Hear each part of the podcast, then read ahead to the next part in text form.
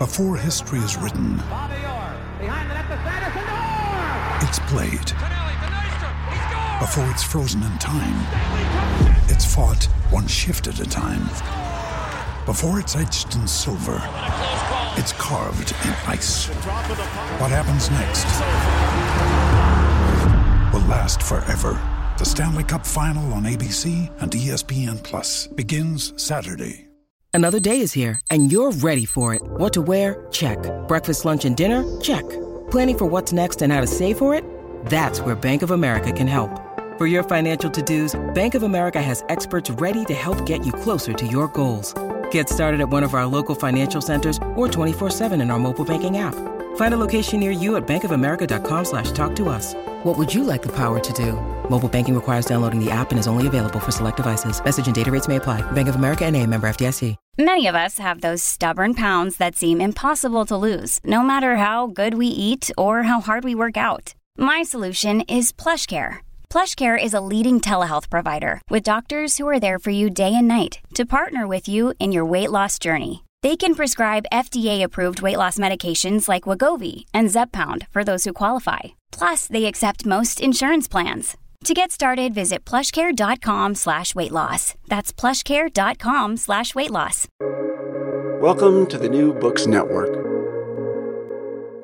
Hello, everybody, and welcome back to New Books in Sports, a podcast channel on the New Books Network. I'm your host, Paul Knepper, and today we'll be talking to Thomas Aiello about his new book, Hoops A Cultural History of Basketball in America. Tom is a professor of history and African American studies at Valdosta State University and is the author of several books about race and sports. Tom, welcome to the show. Thank you so much for having me. So, how did this book come about? What was your inspiration for this idea about the the cultural history of basketball? Well, you know, this actually this book is actually came about from a meeting I had with Rowman and Littlefield, the publisher of the book. Um, they have this series that they do where the, the hoops is in, and we were having this meeting about it, and they were frustrated because they were basketball fans, like I am, and they were frustrated that there had never really been uh, a book that tried to kind of draw the different threads together. I mean, the, the historiography of basketball is is great and amazing, and some of the best books in sports history are um, basketball books, to be sure. But but there was never kind of a broad overview book that kind of took into account both professional and college men and women, um, and in particular black and white. Um, while there are tons of great s- studies that do a little bit of those things uh, and do so with a, a kind of a, a, more nuanced academic lens, there never really been a broad general history overview of what the game looks like, a kind of a big portrait that we can start um, directing, I guess, some of our more focused, nuanced studies. And so that was the idea, and and and hoops was the result. All right, so let's we'll start at the beginning um, with this concept of muscular Christianity. Can you talk a little bit about that and and kind of the role it played in in the early years of basketball? Absolutely. I mean, muscular Christianity was one of the the, the dominant features not only of uh, basketball thinking, but of sports thinking in general. It really grows, develops from the YMCA movement, um, and the idea was if you live in a country that is uh, religious, essentially, uh, or that you'd like to be religious. Um, and your time should therefore be devoted to God. How do we justify endeavors that don't live up to, the twin bills of American thinking, which is work and religion? If we're not doing those two things, if sports is something else, how can we justify that as legitimate? One of the answers um, uh, among a lot of kind of Christian athletic enthusiasts was this notion of muscular Christianity, kind of building off that notion of your body as a temple. Um, we should be building better selves to better serve God. And so, therefore, um, by developing robust calisthenics, by encouraging exercise.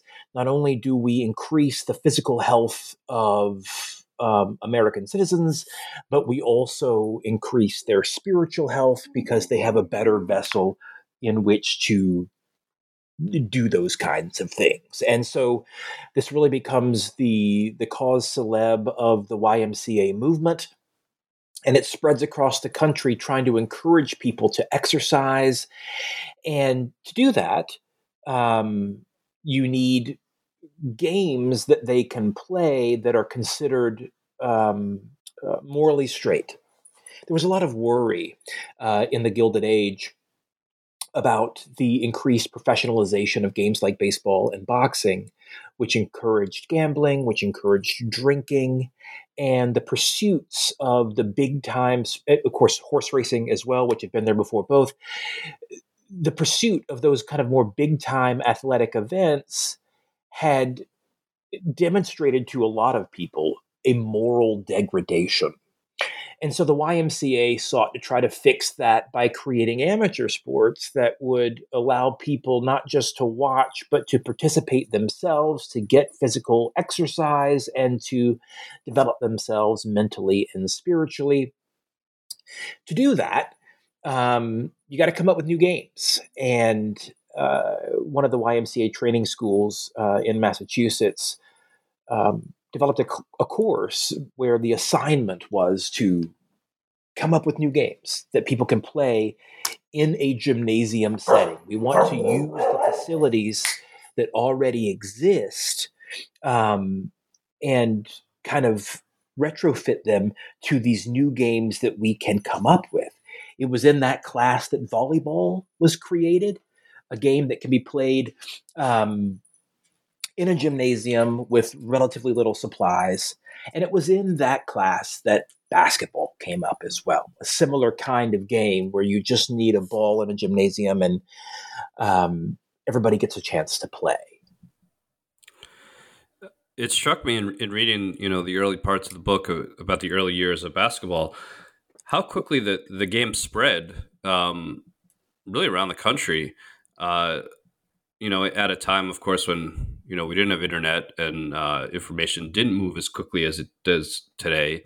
Um, why was the why was the game able to spread so quickly? Uh, the answer to that is almost wholly the YMCA. I mean, the, we didn't have we didn't have internet, we didn't have things like that, but almost every community had a Young Men's Christian Association, and as as those bulletins came out from Springfield and other places, kind of explaining this game, YMCA's started adopting play in almost every community around the country that had a YMCA. And so people got a chance to experience it. And once they did, it's going to spread from there. Because it turns out that baseball is by far at this point the most popular sport in the country, but baseball is relatively expensive. You need you need bats and you need balls and you need uh, gloves, you need equipment to play.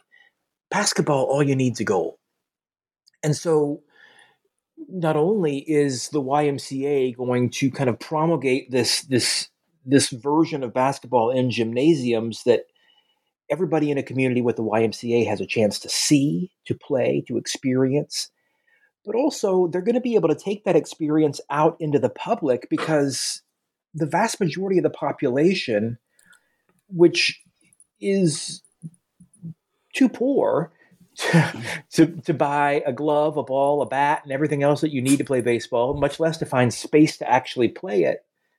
All they need is a ball and uh, a piece of concrete, and and they can play this new game. And so, it's adaptability to various environments, both physical and economic, and the presence of this network of YMCAs is really going to be the, the driver that moves basketball across the country so quickly. So you talked you talked a bit about the, you know the idea of muscular Christianity and and basketball serving as kind of an alternative um, to some of the sports that were viewed as somewhat corrupt.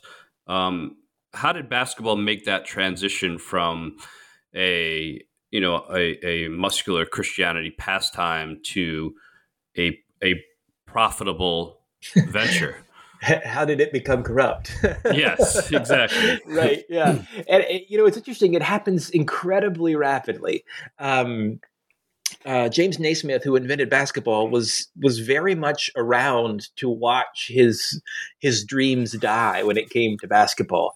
Originally, there was no dribbling. Originally, it was all just you had to pass and stay where you were. There was no physical contact, and it was all amateur, and it was just to kind of revive you. And that goes away relatively quickly. Competition became uh, kind of the watchword of the day, as you might imagine with any sport. I mean, competition is going to end up starting to dominate. And if you have a game that everybody has a chance to play and that is targeted uh, at a, the middle class and going to the YMCA, and B, the working class outside of the YMCAs in those urban areas who have the ability to play it, pretty soon they are going to start competing. They are going to want to win. They're going to modify the rules to uh, allow motion and physical contact.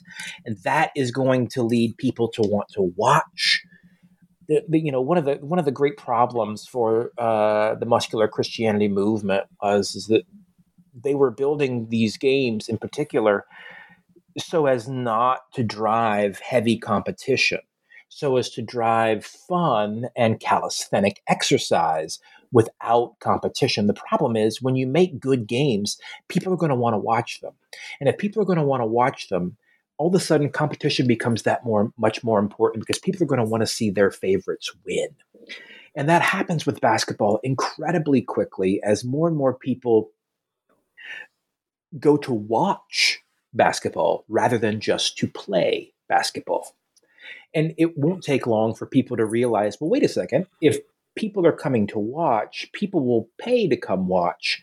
And so professionalization um, happens incredibly rapidly. When the, within the first decade of basketball's creation, people are playing for money, um, and there is a version of professionalization, added to which when basketball is growing, in particular in these urban environments where there is a lot of um, poverty, playing a game for money is going to be almost a fait accompli as it's catching the game is catching on in particular with a group of people who are looking for ways to be able to survive to make more money.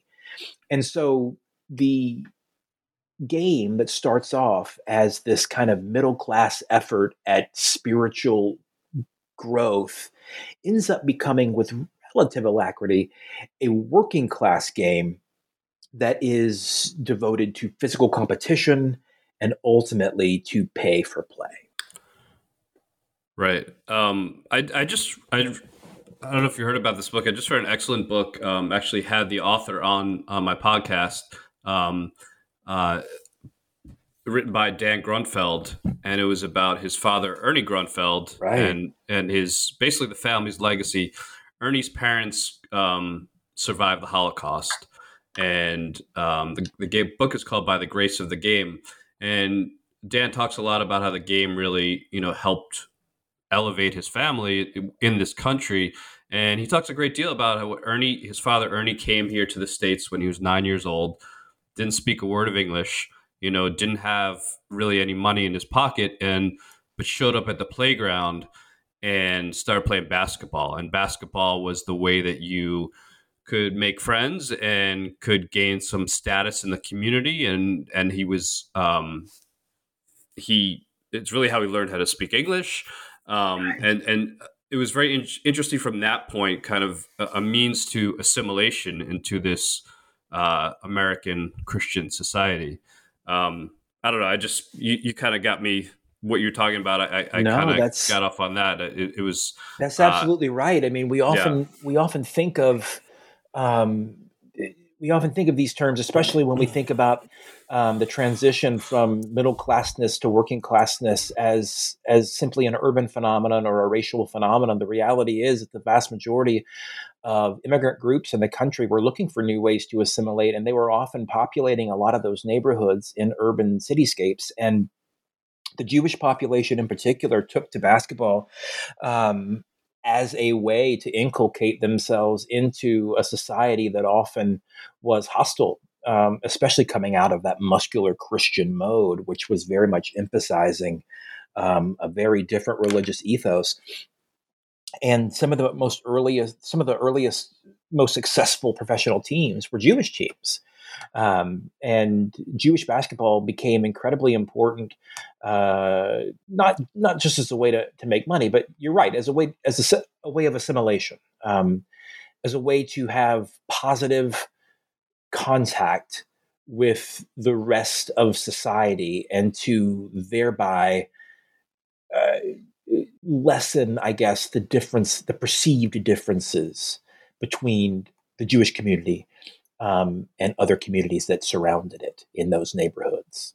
Right, and particularly as you noted in in those urban settings for economic reasons, because you know, I mean, like Ernie Grunfeld grew up in in in Queens, you know, in an urban neighborhood, and he just walked a block down to the local schoolyard, and there was a basketball hoop, right? There was, but there was no, you know, there was as as you noted, there was no. Uh, there was no space there, certainly for a baseball field or even a football field.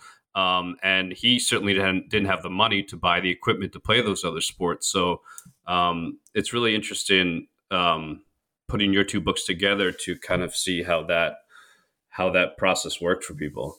Yeah, I mean, one of the great the one of the great early efforts of um, the game of basketball was was just access you know? I mean i mean whatever the rules were whatever the class conflict was basketball gave people access in a way that football and baseball and boxing just really didn't. If you wanted to box you had to be a member of a gym. If you wanted to play baseball you had to have all this equipment. If you wanted to play football you probably needed to be in college.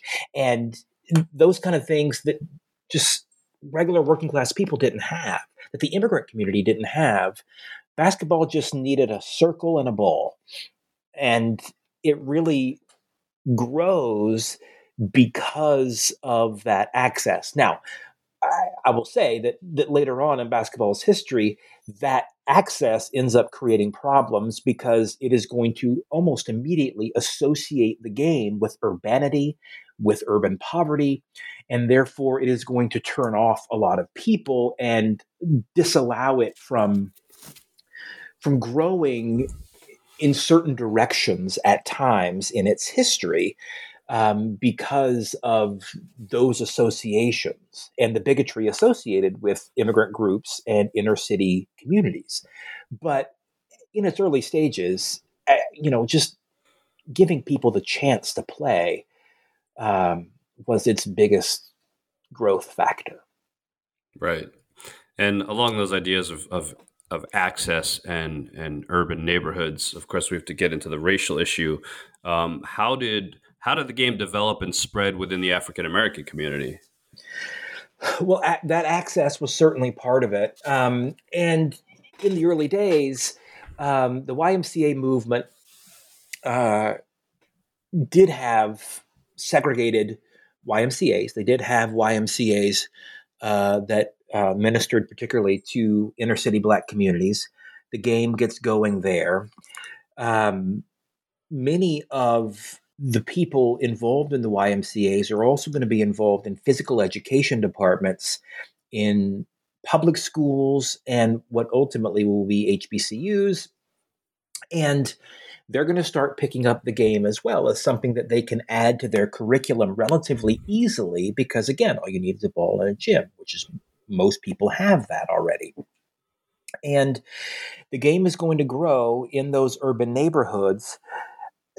It's going to really take off. I mean, so at the time that the basketball is being created in the 1890s, we're just starting to see the birth pangs of the Great Migration.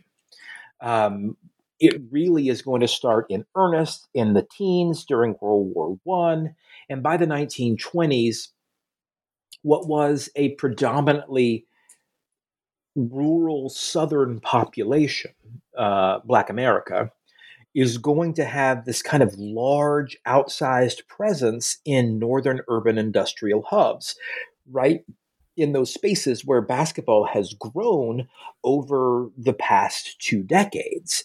And in the same way that the Jewish community is going to be able to see this as an opportunity for themselves, the black population is going to do the exact same thing. You're in a new space. Um, it very much is very like immigration. You're in a whole new world from rural Georgia to urban Detroit or Harlem.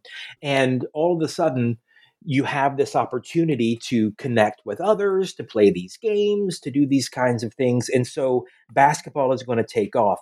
Added to which, during the immediate post World War One period, there are jobs available.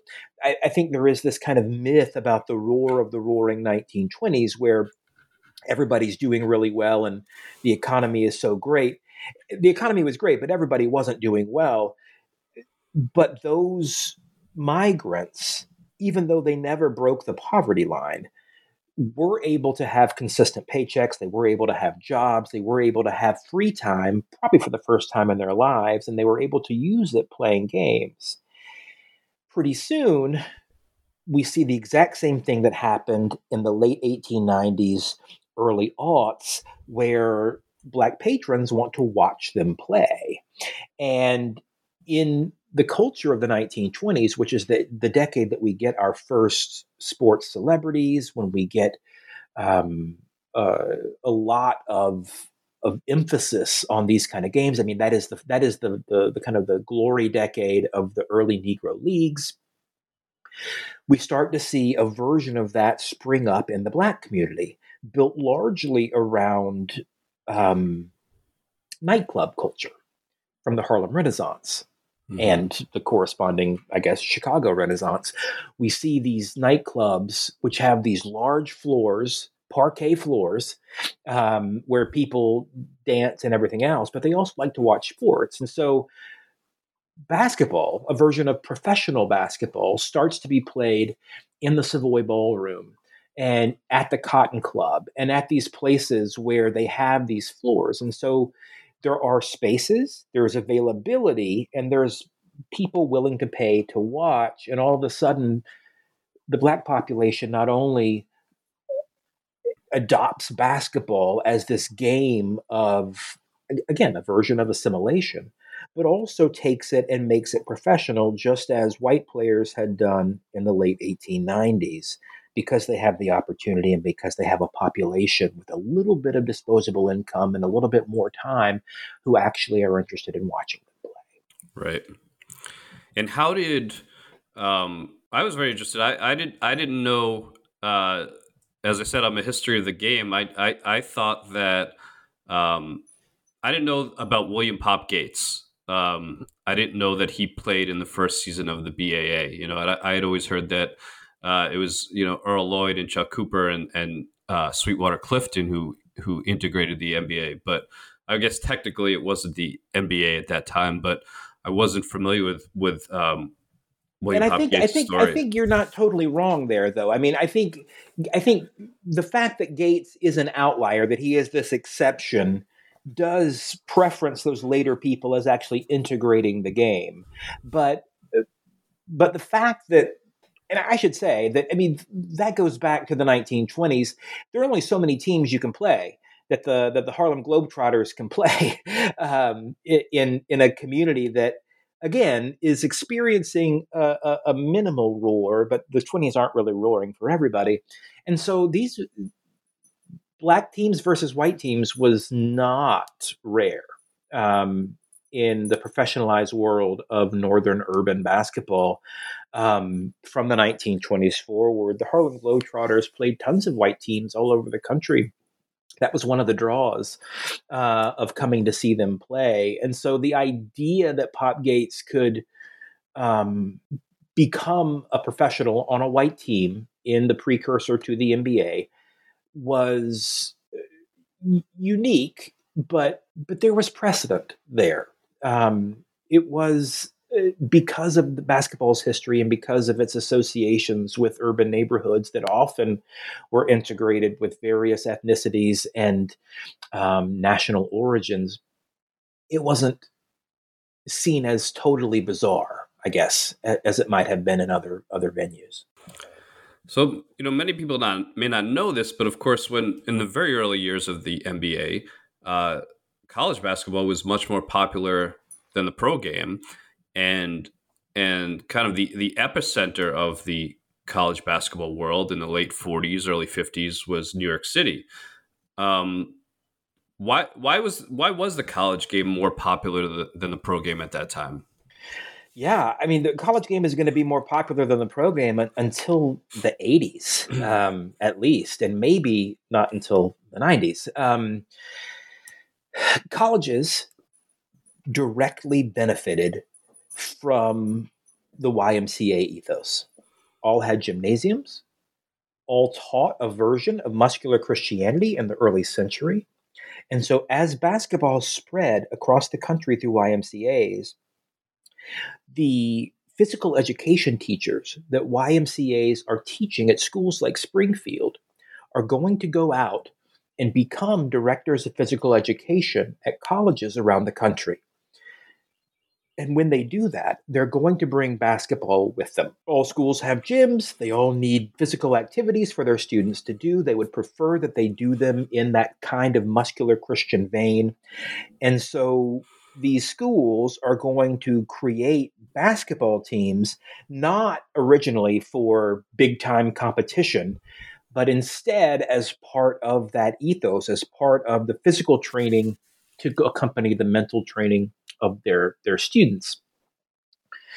Pretty soon, though, that is going to go the same way we've seen everything else go, and people are going to want to watch. People are already by this point used to attaching themselves to colleges um, for football and seeing themselves reflected in the the glory of a given football team and they want very much to participate in that in basketball as well and so these teams start playing one another and again, by the 1920s, um, college basketball becomes big business. It is not, um, to be sure, college football, uh, but it is important and it does start to dominate uh, the collegiate sports calendar after the football season is over. And it only grows from there. Meanwhile, pro basketball in those decades, the 20s, 30s, 40s, 50s, has mm-hmm. a lot of difficulty. There are several different professional leagues that start up but fail, start up but fail. And pro basketball never really is able to catch on. That being the case, basketball is going to be associated in many minds around the country with college. Same thing that happens in football. The the NFL starts in 1920, but it doesn't really get going very well, and it's always seen as something less than college sports because by that time, football had already been seen as a college game, and so professionalization was the other.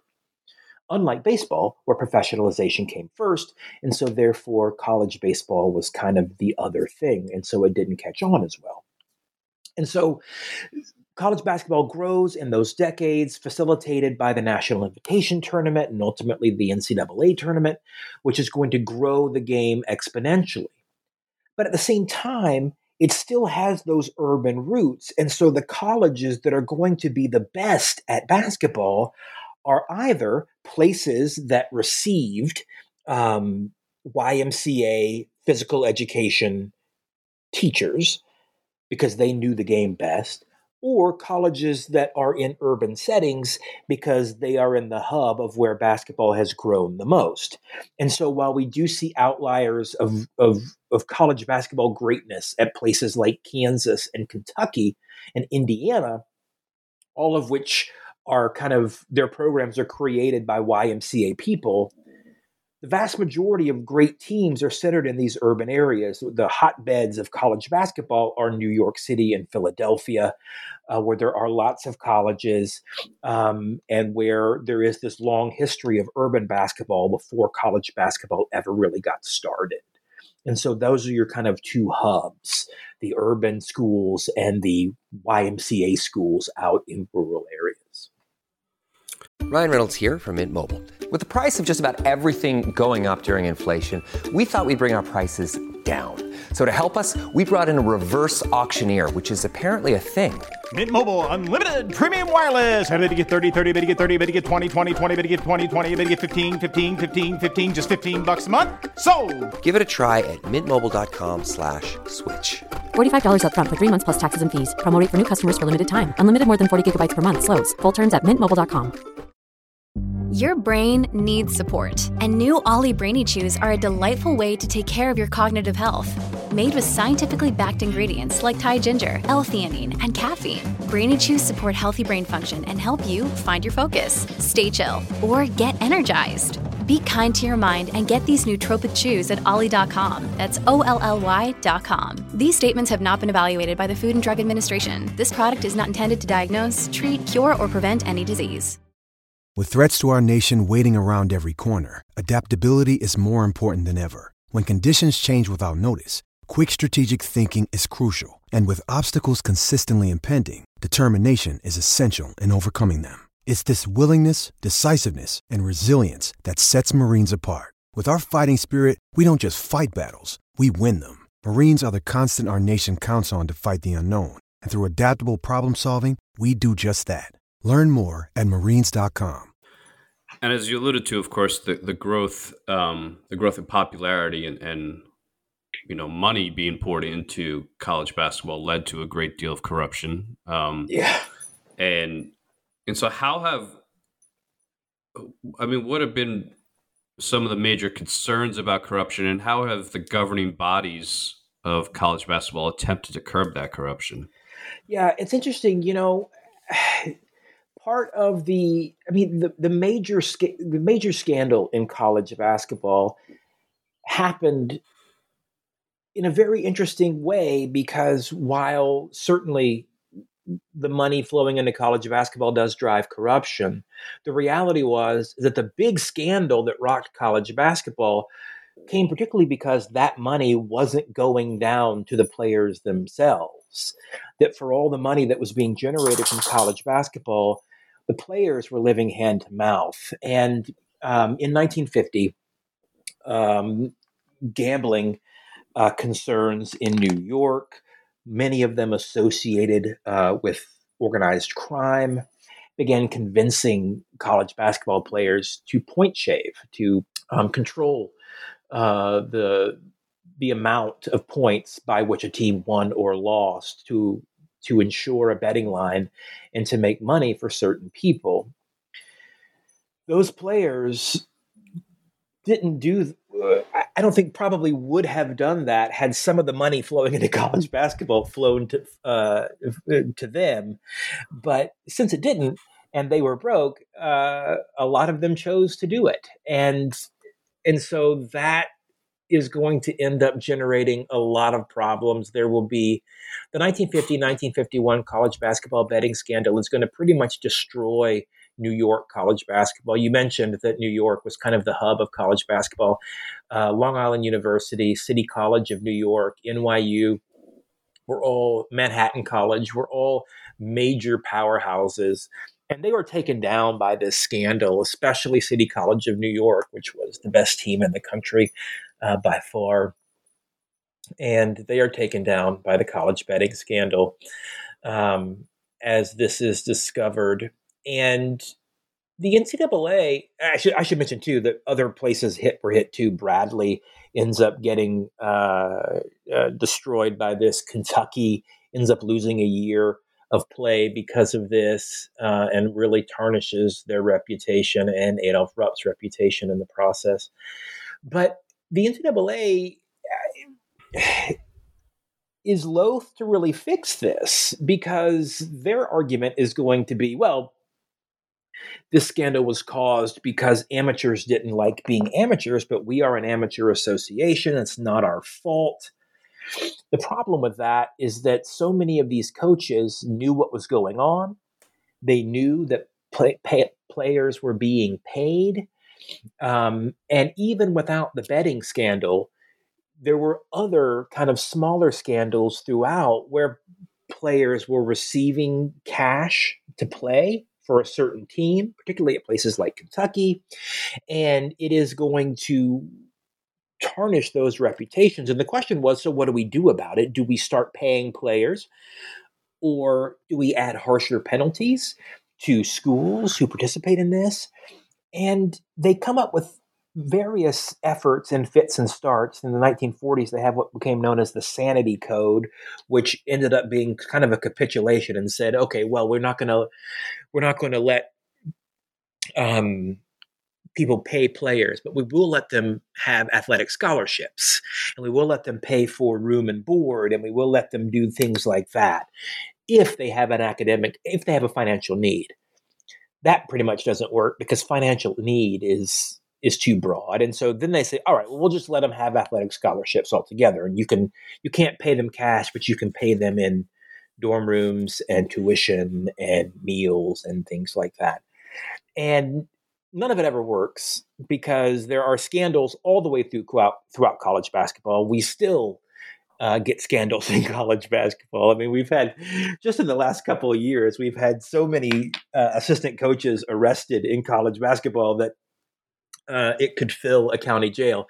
So I, they've never really had a good answer to these problems because they are walking this fine line where they are profiting off of the free labor of uh, of these young people. It always ends up leading to problems when you have essentially a professional game being played by non-professional people. So I want to go back to race for a minute because obviously that's an uh, an ongoing theme in the book and and in in the game of basketball. Um, and you know, there, there's going back to you know right after integration in the game, the the unofficial quotas that teams had uh, up until you know in, in the 70s and, and early 80s, there was concern about drug abuse in the league and and um, up, you know, more recent, we had the Malice in the Palace. There have been numerous events and um, periods in the league where there's been concern uh, among league owners, and I and I would say the NBA itself, that there is a perception that the league is too black, and I wonder what you think. Was that perception either in the past or today was a legitimate one? In and I mean that from obviously there's nothing wrong with having an all black league. I mean, from an from concern about from an economic concern, was was it ever really was it ever a legitimate concern that the perception of the league of being too back black would affect the bottom line? Yes, absolutely. I mean, we live in a country that has largely defined itself by race, and the vast majority of people who are attending these NBA games are white upper middle class people. I mean, the idea, the NBA wrestled with this all the time. I mean, and it wasn't just them. Uh, there was a very famous uh, editorial, and not really an editorial, but a, uh, an in-depth kind of article in Sports Illustrated about the NBA's race problem in the 1960s, um, about turning off white fans because so many of the players were black. And on its face, it just seems gross and racist to even think about that. But they did worry basketball is different than football. Football, you don't really see the people. They have helmets on. They just look like machines out there playing a game. Baseball, they're wearing hats. Um, basketball, you are right up next to the people. You can see them. We are far more, we are far closer to their personalities. And it was assumed by the league that having the best players was important, but if too many of the best players were black, then they were going to drive away their larger customer base. And I mean, to the point where they that's the reason why the NBA expanded from 11 person rosters to 12 person rosters. I mean, the idea was let's have one extra seat at the end of the bench to where we can at least have one white dude there. He might not get to play, but at least we'll have a white dude on the team. I mean, so, I mean, they very much were constantly thinking about this and worrying about this in the 1960s and 70s. And that does not go away. I, um, uh, Valdosta State is in Georgia. I live in Georgia. My team is the Hawks. And uh, we had our own version of this like three years ago where we had to fire our general manager, Danny Ferry, because he was worried that too many black fans were coming to the game and it was making white fans not want to come anymore. I mean, which sounds crazy uh, in this decade that something like that could happen. And yet it demonstrates that those fears haven't totally gone away. We can see it about a decade ago you mentioned the malice in the palace. You you can see it with David Stern's edict that says, "All right, to try to fix our image, we're going to make everybody wear collared shirts to their press conferences." Um, which is a decidedly white thing to do.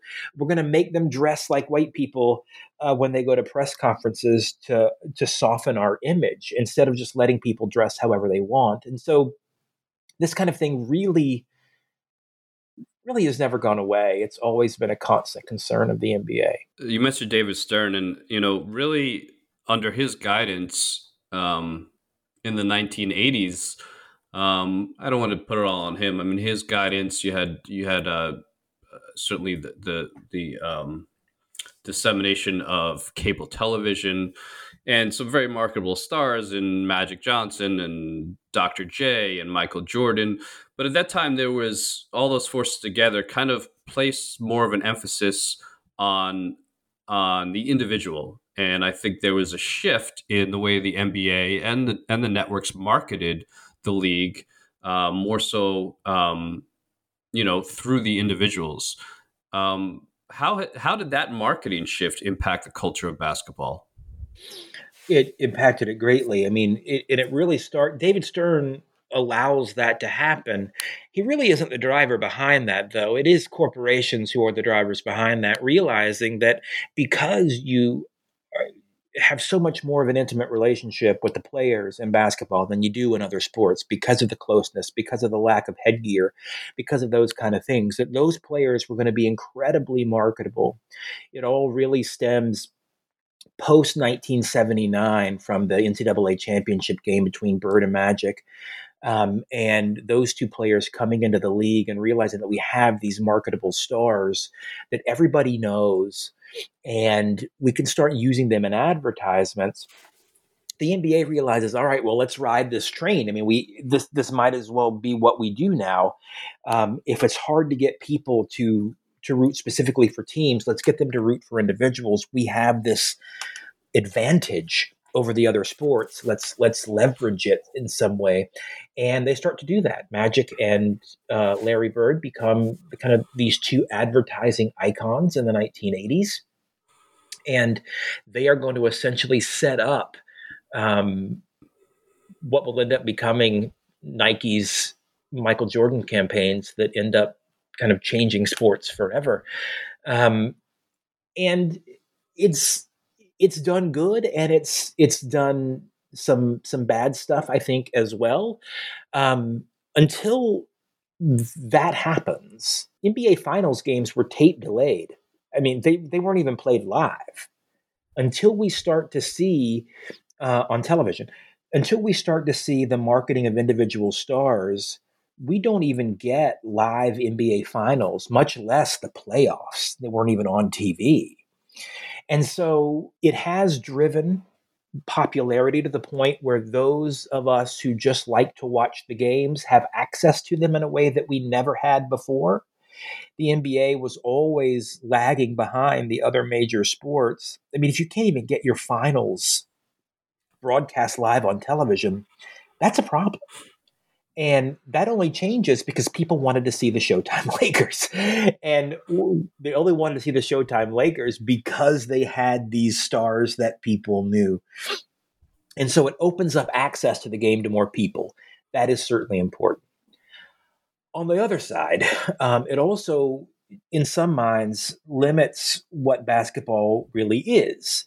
limits what it is supposed to be, uh, the ultimate team game wherein you know in in football you're driven by whether or not you have the best quarterback. In hockey if you have one good goaltender you can compensate for all these other losses.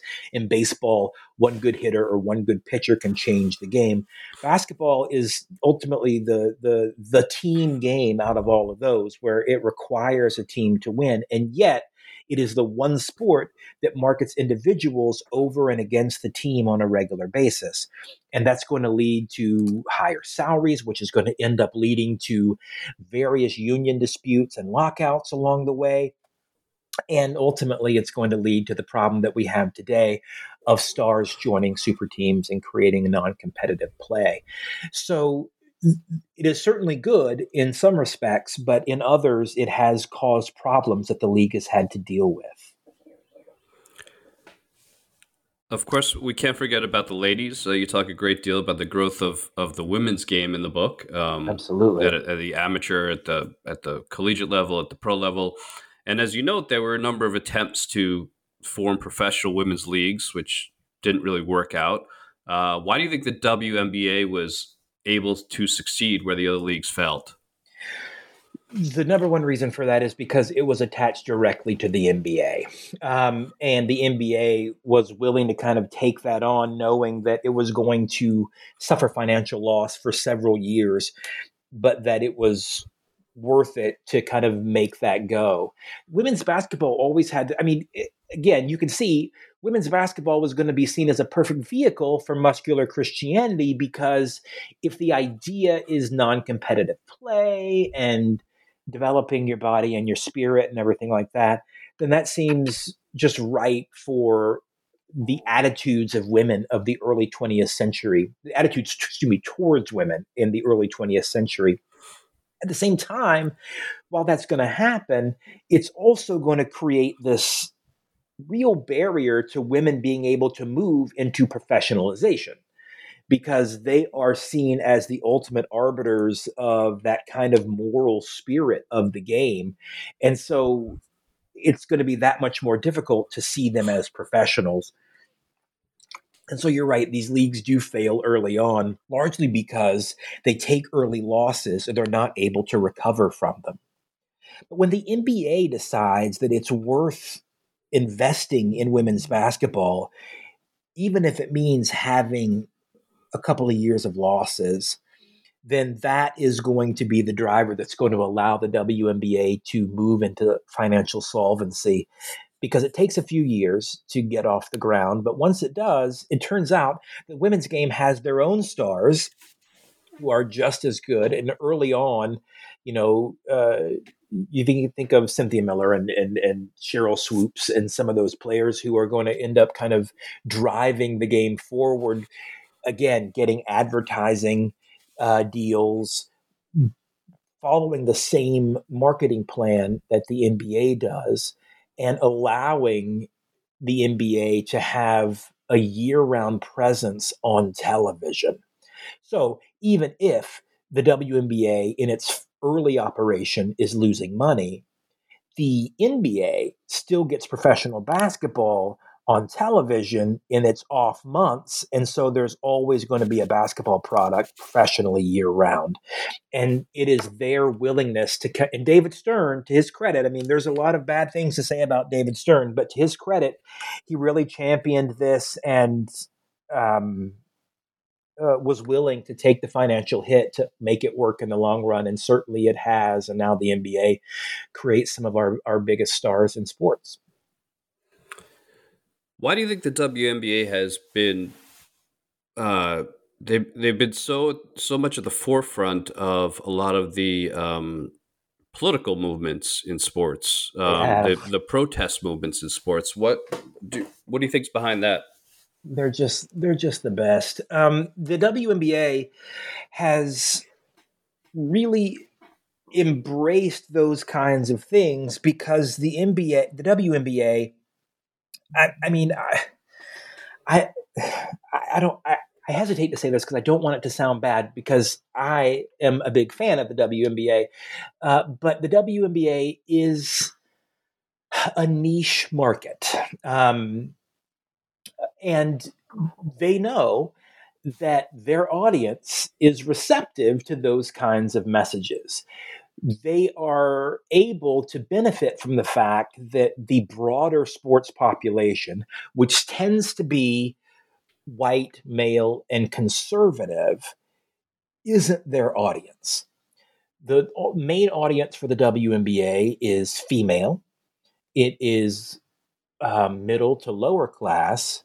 It is leans more to the political left. And so they have an opportunity to make these vital messages heard without alienating the core audience that they have.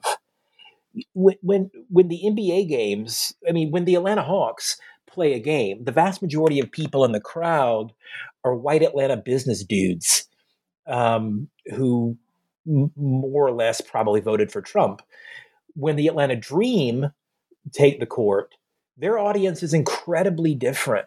I mean, those two teams are related in organizational structure, uh, in a lot of different ways, and yet the people who come to their games are very are very different.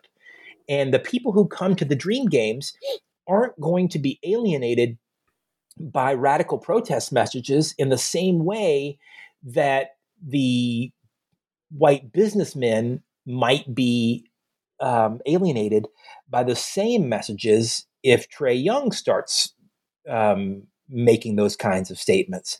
And so, to the WNBA's credit, they understood their market and they understood that they that if they could financially get away with it, then they had no that they had a moral responsibility to use that platform. And, you know, I say that, but to be fair, the NBA, while it took a lot of its lead from the WNBA, they haven't done terribly with that either. I mean, Adam Silver has done a really good job of letting the players in the new CBA make a lot of these statements. They played under a Black Lives Matter banner in the bubble. You know, they they have allowed some of that as well, not to the extent of the WNBA, but the WNBA has really kind of shown the way for how these protest efforts can work in a league if you know your audience and you know that and you're able to kind of tailor your message to the mm. core of the people who are going to be watching. You know, one of the, one of the things I loved about your book is is you know it's not you don't write simply how culture impact of the game or it's not just how game impact it's it's the interplay between the two right? Between american culture and and the game of basketball and how they they play off of each other. And there's been a lot written about how american basketball culture has influenced the rest of the world right? And, and we often t- point to the the 92 dream team as the, you know the, the, the biggest event in in that regard. Um, and of course the last few the last few decades we've had a tremendous influx of foreign you know international talent into the NBA. Um, in fact, the NBA just announced the three finalists for MVP this year, and they are Nikola Jokic, Joel Embiid, and, and Giannis Antetokounmpo, all foreign players. Um, it's very possible Luka Doncic could be fourth on that list. Um, so my question for you is: How has we've heard so much about how the NBA and basketball culture has impacted, you know, American basketball culture has impacted the rest of the world. How has basketball and the basketball talent from the rest of the world impacted basketball culture here in the United States? It's a great point. It's one of the it's one of the two things that um, the two modern things that I don't talk about very much in the book that that if I had it back, I would talk about more. I would talk about that, and I would talk about video game culture. Two things that um, uh, I think drive a lot of the modern game. Um, right. So after 92, after the Dream Team, these other leagues start getting really good. And we benefit from their talent. Not only do we have new faces into the game, but we have very different styles of play that largely come from overseas models. It's the Spanish league that really started sending their centers out to the three point line and playing this kind of wide open game where big men start shooting from outside and we don't really see traditional centers in, in the kind of the traditional Bill Russell sense anymore. And and so not only are these foreign players coming in and giving us new talent, they've really changed the way basketball is played in the modern era. Now, the the other side of that, the the critical side uh, of that is that some critics have argued that the growth of the foreign player in the NBA is really a way to create that 12th seat at the end of the bench that is mm. it is a way for NBA teams to promote white players um, to drive new revenue.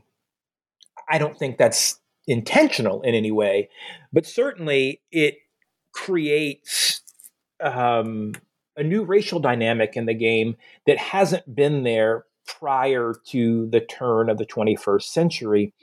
And so, in new discussions about the way we view race in basketball, in the way we play a more open game built on three point shooting and without a real traditional number five, and in just the, the multicultural way we do things. I mean, the fact that the USA regularly loses international competitions in the game that we invented. Um, I think I think says a lot about uh, what foreign players have been able to do uh, to change the game of basketball, really for good.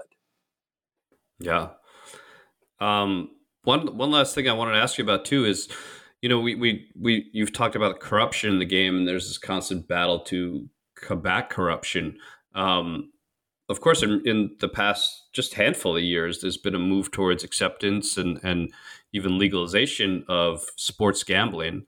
Um, Adam Silver wrote, I, I, believe, an op-ed in the New York Times about the benefits, really, of of, of gambling on basketball. Um, do you think that will have a this this trend will have a significant impact on basketball culture, or, or was it so already all was it already so embedded in the sport before no, I think it's going to have a, a, a. I think legalization has a big impact. Oh, Adam Silver is also the guy who stumped for putting advertisements on jerseys, which is a kind of another version of that, something that people had always steered away from because they were afraid of what kind of corporate interest on jerseys might do. And the NBA, because of its roots and because of its association with urbanity, ethnicity, and immigration, and because it was largely defined in its early years by various scandals that included the mafia and included gambling, has always been put at a disadvantage um, in relation to other sports. It has always been seen as uh, something different, something other. By legalizing gambling, you take a lot of that away. And I think one of Adam Silver's interesting points was would the 19 you know would the betting scandals of the 50s and 60s have happened if betting was legal? Um, and i think it's a fair question to ask. I think that by legalization what you're doing is legitimizing something that has often been seen as a scarlet letter on the game. And since it is also being performed in other sports as well all of a sudden the NBA is no longer an exception to a rule. It is rather just part of the mainstream. And with that legalization in place, there are also protections to regulate it and to make sure that players are not participating in a way that might ultimately act as a detriment to the game. So I'm actually for it. I think I think I think it's a good idea. Um, and I think it helps only grow the socialization of the game into what we think of as the modern sports mainstream. All right, Tom, I will get you out of here with one final question that I like to ask all my guests. Um, but first, again, the name of Tom's book is Hoops: A Cultural History of Basketball in America.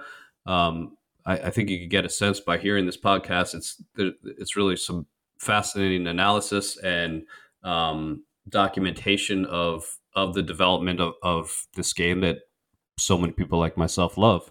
Um, so, Tom, here's my question: What is your all-time favorite sports book? My all-time favorite sports book, uh, probably David Halberstam's Breaks of the Game. I think uh, that's probably number one on my list. Um, I'm a big fan of uh, Ken uh, Dryden's uh, The Shot. Um, oh, excuse me, The Game, because uh, I'm a big hockey fan as well. Um, I think The Game is one of the greatest sports books ever written. Um, I think those are probably my favorite two. All right, yeah. I, Breaks the, of the Game by Halberstam. Can't go wrong with those, yeah. And The Shot by Ken Dryden. What do you normally hear? What what are some of the ones that people normally say?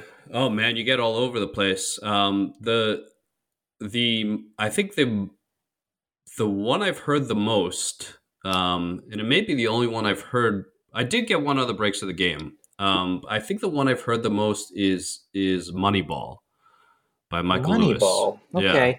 Oh, I should also mention that I was thinking of uh, um, American sports books. My favorite sports book of all time, though, just kind of generally sports, is not an American sports book. Mm-hmm. Um, uh, it is Beyond a Boundary by C.L.R. James. It's about cricket in in Trinidad. Oh wow. Um, so technically, as far as sports total, that's my favorite sports book. But as far as American sports books, I'd say Breaks of the Game and the sh- and and the Game by Ken Dryden. All right, great stuff. Well, Tom, thanks again so much for coming on the podcast. As as I said, I love the book, and um, it was really fun to to talk about it with you. I really appreciate it. Thanks so much for having me.